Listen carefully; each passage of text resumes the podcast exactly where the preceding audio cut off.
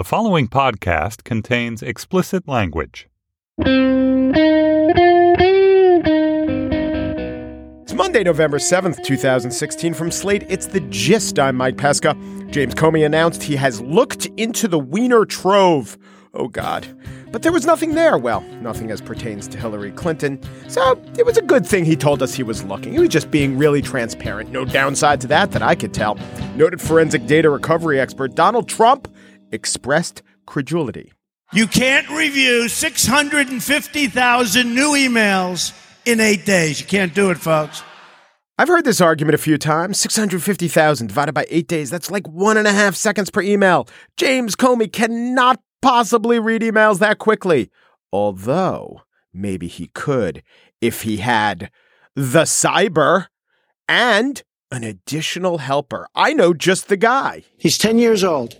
He has computers. He is so good with these computers. It's unbelievable. The security aspect of cyber is very, very tough, and maybe it's it's hardly doable. No, it can be done. You can scan 650,000 emails in eight days. Step one sort by sender. All the messages from at no reply at linkedin.com. Delete all. All right, now you're down to 150,000 emails. And remember, these were Anthony Weiner emails. Sort by dick pics. So now you're down to 50,000 emails. And that's quite doable. Through the miracle of Control F, you could look for words like classified or confidential or come quick, whom I need you. Gizmodo did a report in March trying to answer the question Has Donald Trump ever touched a computer? The conclusion probably. He's probably touched a computer. Although in 2005, he said in a deposition he has never emailed. In 2013, he said by then of his emailing frequency, very rarely, but I use it. You'll find among captains of industry of a certain age, also football coaches for some reason, that never touching a computer becomes this kind of humble brag. Now, they say this election is a battle between generations or worldviews or education or employment status, but I've got to think a good proxy for who voted for Trump versus who voted for Clinton has got to be computer use. There's a line, I don't know, maybe it's around sending 15 emails a day. If you on average send more than 15 emails a day, you're probably going to vote for Hillary. And if you send fewer than 15 emails a day, you're probably a Trump supporter. Although there is some noise, like around zero emails. That's all the octogenarians, all the football coaches, and all the teenagers who exclusively use Snapchat. Which, if Donald Trump had chosen that as his medium of choice back on a bus in 2005, we might be talking about a different election outcome tomorrow. So, about that outcome, I am confident in a Hillary Clinton victory. I hear some of you might not be so confident. Therefore, it is time for a Trump anxiety hotline. But first, making her debut appearance on the show, so she is the first woman named Michelle Goldberg to be a guest on The Gist. Breaking barriers personal Michelle Goldberg barriers. Here's Michelle Goldberg.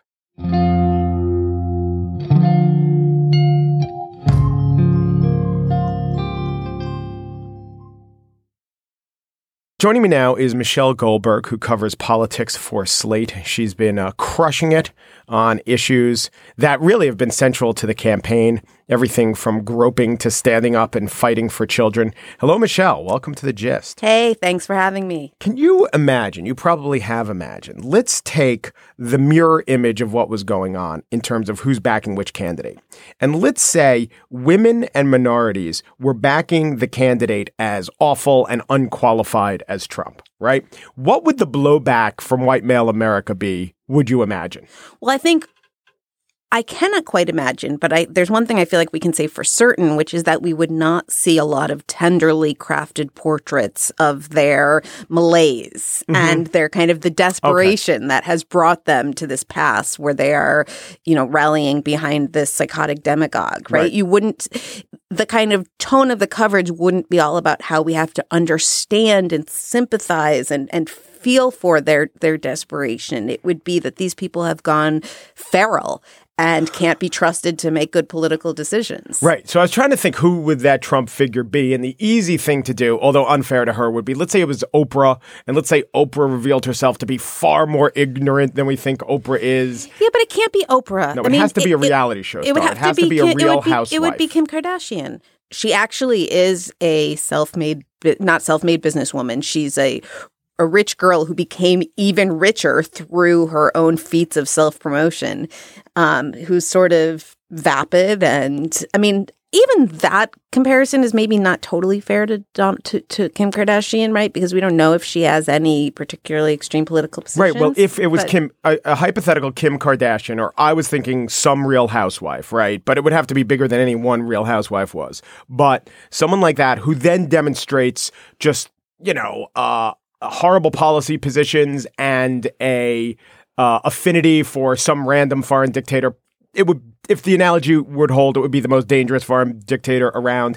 And then I think you're right. We wouldn't be saying, well, let's understand these deluded women. Let's understand these deluded members of minority populations. You know, they've had it so hard. And I think part of that, I, I mean, I think it's a good instinct to try to understand the motivations of people who are in favor of Trump. But I do think to some extent we have over explained that it is due to bad economic times. And these are disaffected, the, the cri de coeur of the disaffected blue collar for so many reasons. Well, so you're right. We should always. I think you know you should try to understand everyone. You mm-hmm. know, I mean, you should try to understand Islamic terrorists. You should try to understand people who commit terrible crimes. That's right. That's part of the duty of journalists. I also think that very often we're not listening to what these people are saying, right? If There's a kind of a tendency, you know, they say build the wall and we say, are you really upset about that plant closing? And they say like, you know, I I hate affirmative action. And you say, like, well, you must be really suffering economically. So I can give you an example. I was,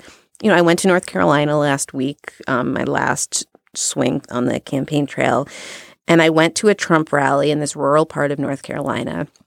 And like everyone else, you know, I've met people who voted for Obama and then voted for Trump at various rallies. And you know, find them really interesting. And to some extent, they sort of prove the economic anxiety theory of this whole election.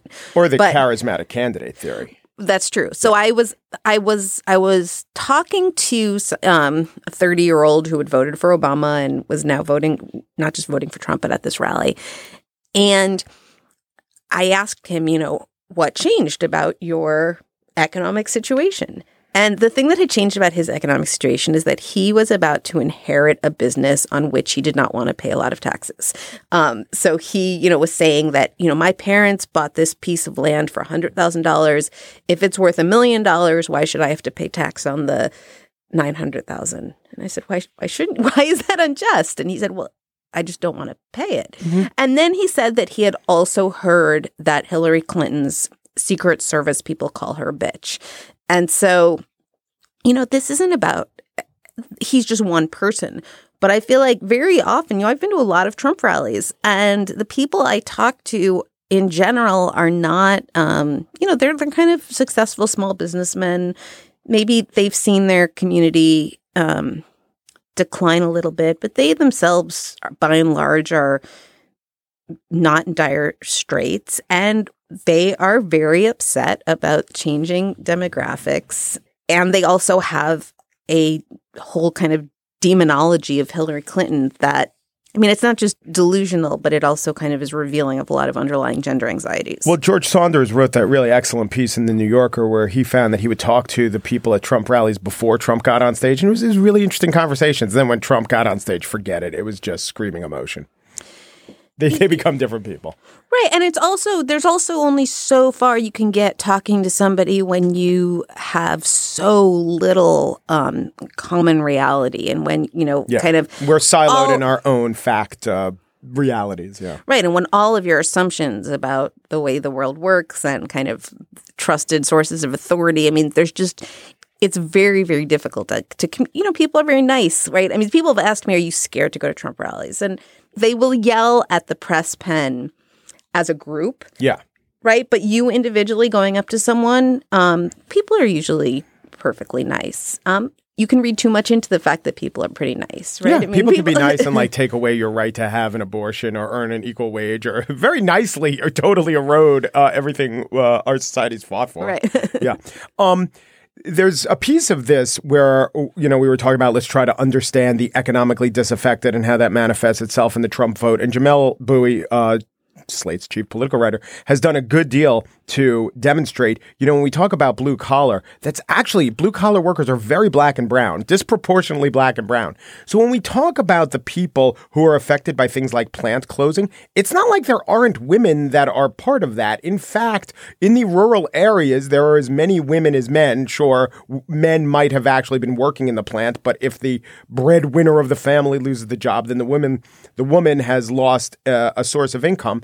And Hillary still leads by about 20 among women. So this is another reason why the economic dissatisfaction doesn't really explain everything that's going on with the right. Trump. I mean, I think it explains part of it in that the economic dissatisfaction is tied to a dissatisfaction with what you said, you know, no longer being the breadwinner, right? Mm-hmm. So it's economic dissatisfaction tied to both globalization and to kind of changes in the relative status of men and women and the way impotence.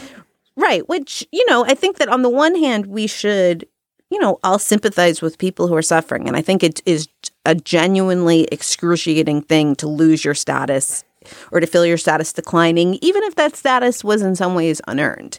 Um, again, I think, you know, sympathy itself is always a good thing, but it's been so disproportionate in terms of we're so sympathetic to these white men who are trying to do a horrible thing to our country. And there's much less, uh, I've seen much less reporting, you know, and in some ways I'm at fault for this. I haven't done a ton of reporting, I've done some about the communities who are the victims of all this and kind of how they feel and where's all the um, empathetic outreach to them. Well, I'll, I'll tell you the press's explanation of the Trump appeal as a consequence of the dissatisfaction.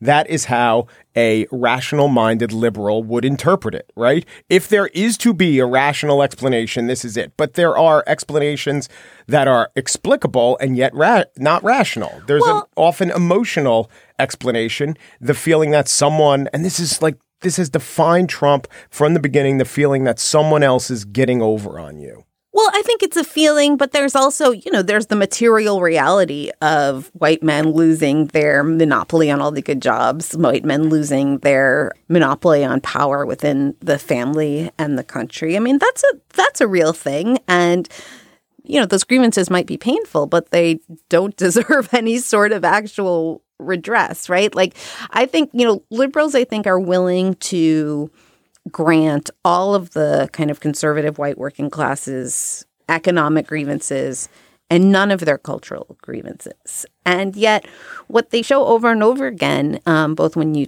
talk to people and in the political decisions they make, are that the cultural grievances are really important to them. Is Hillary Rodham Clinton underperforming where a generic Democratic uh, nominee who's a woman might be performing? Oh, I was actually going to say yes until you said who's a woman. Right, right, right. Um, like I think that yes, she's underperforming probably relative to a. I, it's very hard for me to imagine a woman coming up in the sort of meteoric way that that Barack Obama did, you know, and kind of not having this like long slog in public life through which, you know, during which you necessarily accumulate some sort of baggage. And then also some of her baggage just with regard to her people disliking her or regarding her as untrustworthy. A lot of that, I think, is just that's how people feel about women who are in public life. And I'm sure people listening to this are going to say, no, I no, it's just Hillary. And it's very difficult to disentangle how much of it is just Hillary. But we do know that these all the words that are used to describe Hillary are kind of again and again just used to describe, you know, women leaders in business when they're asked about them. They were used to describe the saintly Elizabeth Warren when she ran for Senate. And, you know, and that was in Massachusetts in a you know much friendlier territory, much smaller scale. And yet people felt they said they didn't they didn't think she was trustworthy. They thought she was a liar. They thought she was cold, remote, unlikable. Everything that they say about Hillary Clinton, um, they also said about Elizabeth Warren, and that was absent the sort of you know barrage of attacks that she's been subject to, and that any woman in her position would be subject to. So I just I have a hard time kind of conjuring up that that counterfactual. Well, my pushback on that would be it's hard to imagine Barack Obama before a Barack Obama. Some one term senator who gives a great speech and we all get behind him and elect him and he's the first black president. Like, if that didn't actually happen, it would be hard to imagine it happening. There's some sort of hypothetical future where Kamala Harris or um, Kirsten Gillibrand or someone give some great speech at a convention. No, Gillibrand has had her opportunity and, and hasn't done that. But you know, you can imagine someone sort of catching fire, although your point is, ah, but if you look at every woman, they get tagged with this baggage. Right. And I think that we can't kind of know what sort of baggage they would be tagged with until they were on the national stage mm-hmm. for a while, even if that was just to be on the national stage as a serious presidential contender. Do you think that Hillary Clinton when she is elected. Does it break the glass ceiling for others? You know, I've been thinking about this a lot. And I mean, my guess is is that probably not for a while, you know, in part because I, I, my, you know, I think that women will probably watch what a degrading slog this was and kind of what a debasing spectacle. And I can't imagine that it's going to inspire a new generation of people to want to go into politics, at least in the short term. I think that long term, um, it could change how we envision what a powerful person looks like and just kind of gradually change people's expectations. And it could also, um, you know, Hillary, Hillary Clinton is very likely to have an unprecedentedly diverse cabinet. She's going to have a lot of women in power. She's going to I think, make policies that have women's interests foremost. And so it will, I think, change the idea about like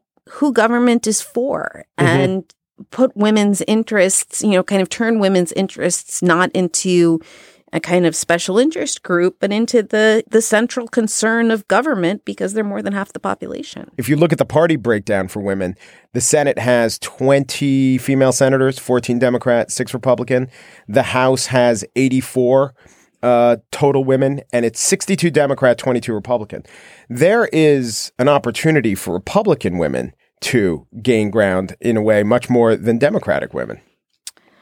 I guess, but that would presume, I think, a real remaking of the Republican Party, right? Because what you're seeing right now is Republican women being a kind of unprecedented, you know, feeling unprecedented alienation from their own party. And I think a lot is going to depend on how the Republican Party chooses to proceed and whether it has some sort of internal reckoning and tries to win back all of these Republican women who have kind of turned their back on it, um, or whether it decides that the future is with the base and with Trumpism. I mean, the the degree of kind of hard feelings there, at least among Republican women that I've talked to, is real. There's there's a profound sense of betrayal there, and you know, a profound sense of just disgust. And so, the Republican Party, I think, will have to do a lot of internal house cleaning before it can recruit a bunch of women to run for Congress. Well, who would a Republican say would be better to clean house? Michelle Goldberg covers politics for Slate. This was her debut appearance. We're going to have her back, I think. I think she she earned her stripes. So you broke this glass ceiling, this personal glass ceiling of one. Thank you so much, Michelle. Thank you.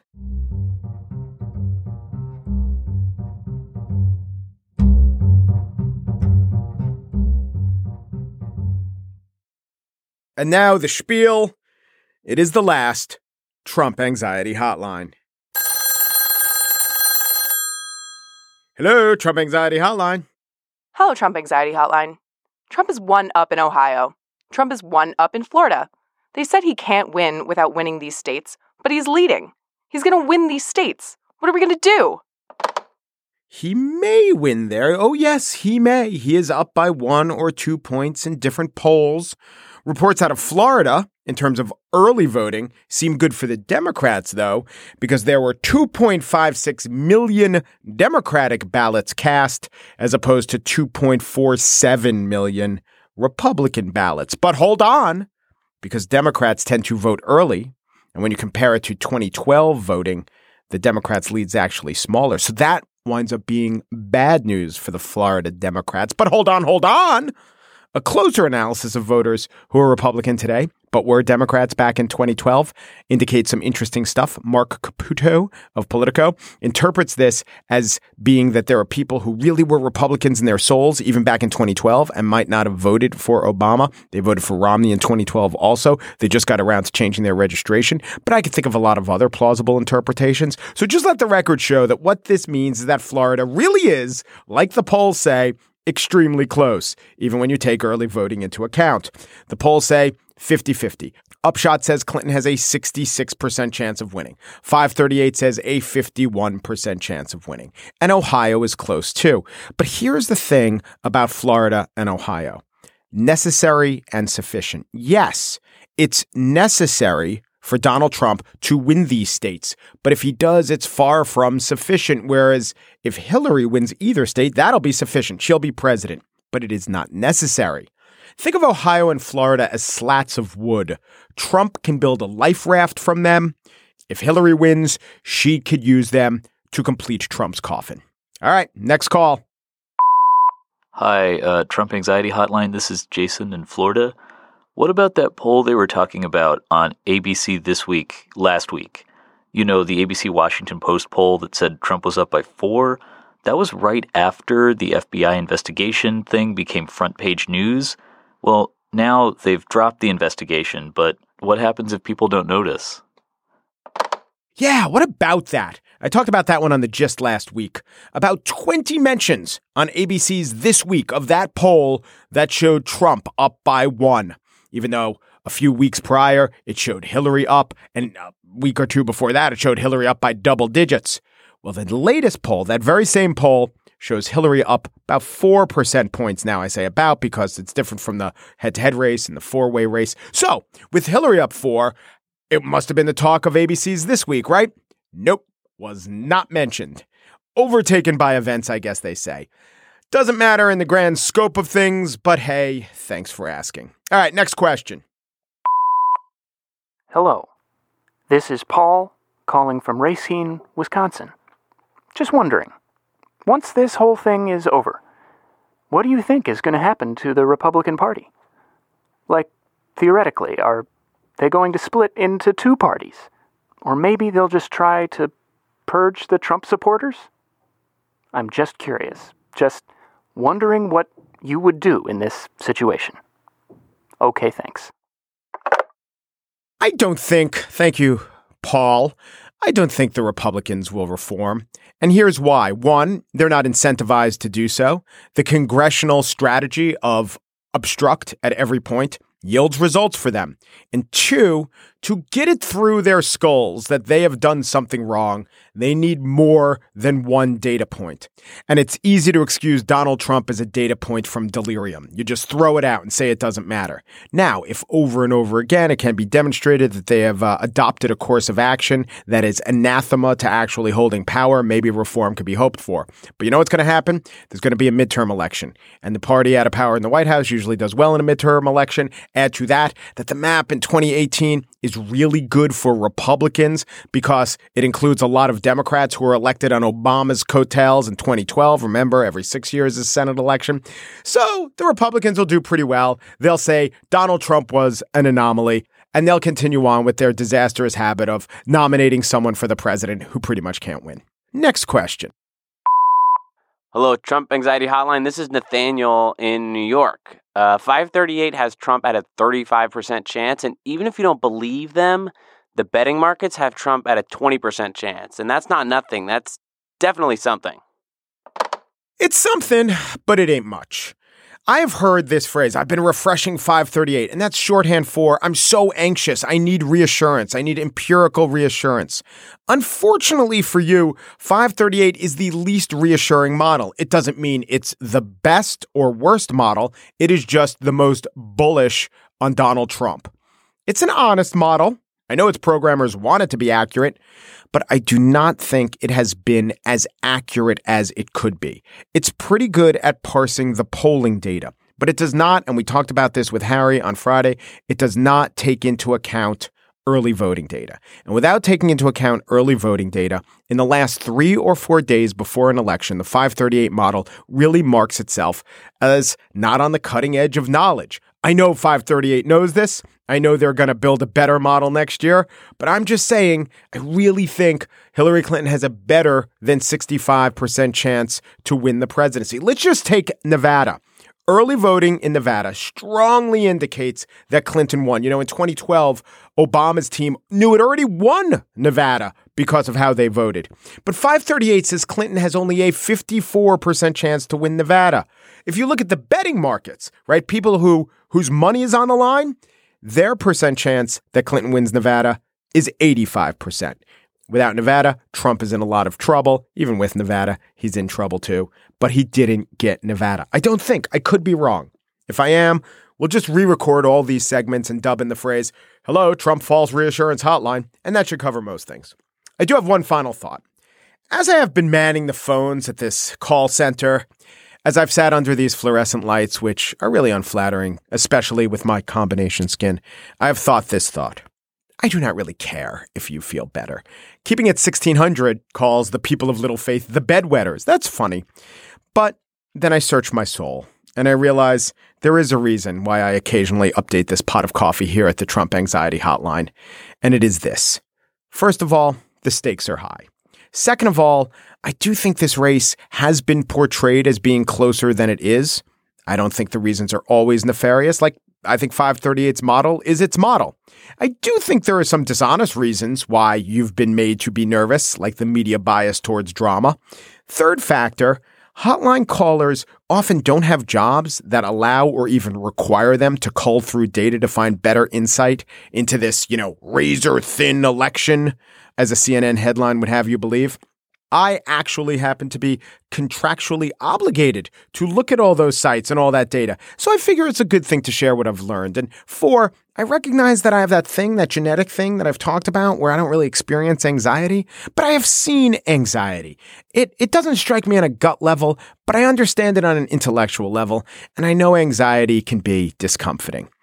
So I don't think the anxiety is warranted. And I do want to alleviate it. But I also know this anxiety can be good. It keeps people interested, it gets them to take action, to vote. Anxiety is a lot better than apathy. Also, I think that the release of anxiety upon election night will help the healing. Just that relief alone might garner Hillary Clinton more support than her legendarily high unfavorable ratings might suggest. The big thing is, I understand drama. Drama is built from conflict, and when it crests, it results in a release of anxiety. So if there were no anxiety, there'd be less drama. And if everyone thought the election were over already and Hillary's just gonna waltz to victory, there wouldn't be that whoop that rush, that excitement, and we're to need that injection of endorphins and dopamine. We we're, we are to need that wherever we can get it over the next four years, because no matter who is in the White House, the Congress will be most likely in an obstructionist mood. The Senate might be no better, and now we've got an emboldened alt right. Now we've got characters like Jeffrey Lord out there seeking to punditize for money. A lot of people are going to be plenty upset. And I do not know if for them, an anxiety hotline is going to do the trick.